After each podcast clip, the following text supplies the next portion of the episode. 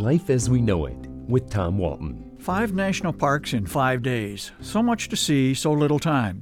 That was the challenge I laid out for myself. Having endured a painful loss earlier this year, I decided I needed to get out of Dodge and look at something other than the inside of my condo. So I thought big. Five parks, five days, one rule. Make at least one long hike in each park. No excuses, just do it. Friends no doubt wondered if I had come unhinged. You'll be so lonesome, they said, doing that by yourself. Well, I could be lonesome at home, too, so why not go see something majestic as a reminder that life goes on? America is blessed with a marvelous national park system from Acadia in Maine to Cuyahoga here in Ohio to Yellowstone and Yosemite out west. But how could I hit five of them in five consecutive days? Easy. I cheated. I went to Utah. California has nine national parks, but they are too widely scattered. Same for Alaska and its eight parks. Besides, Utah is special. I got a taste of this magical state two years ago when my late wife and I borrowed our son's RV and traveled to the Dakotas and Wyoming with dear friends who led the way in their own RV. After two weeks, they went north into Montana, and we went south into Utah.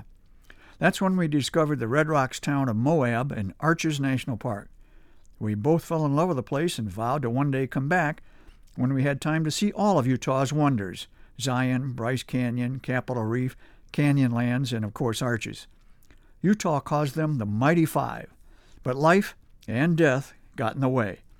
It was a tough decision. I could just forget about going back, or I could go alone and hope that on some level she would be able to see what I was seeing. I went. Good choice.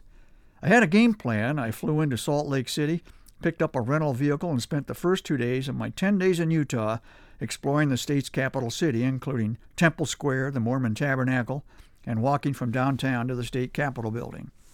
After two days absorbing as much Mormon history as I could, it was time to hit the road. Day one at Zion was a treat for the senses. Day two was at magnificent Bryce Canyon. Then on day three, it was off to the least visited and perhaps least known of Utah's national parks, Capitol Reef. Getting there was one of the highlights of the trip a high desert white knuckle drive along Utah State Route 12, ascending the broad flanks of 11,000 foot Boulder Mountain. I made it to Moab in one piece on day four and headed directly for Canyonlands National Park, another gem that doesn't get the attention it deserves. As much as I loved all four parks to that point, I had deliberately saved Arches for day five. I was a man on a mission. Two years ago, I admired Utah's most iconic landmark, Delicate Arch, from a couple miles away. There was no time that day to hike the long trail to the arch itself. This time I vowed would be different. The hike was advertised as easy to moderate, a marvelous bit of National Park Service understatement. But the rigorous journey uphill most of the way yielded a marvelous reward Delicate Arch up close and personal.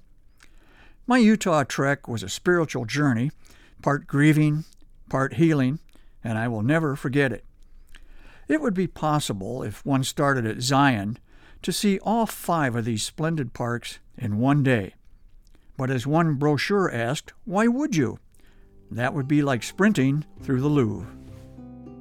Life as We Know It is written and hosted by Tom Walton and is a production of WGTE Public Media. Life as We Know It with Tom Walton can be heard on WGTE FM 91 every Monday afternoon during All Things Considered at 5:44 p.m or hear past episodes at wgte.org/life.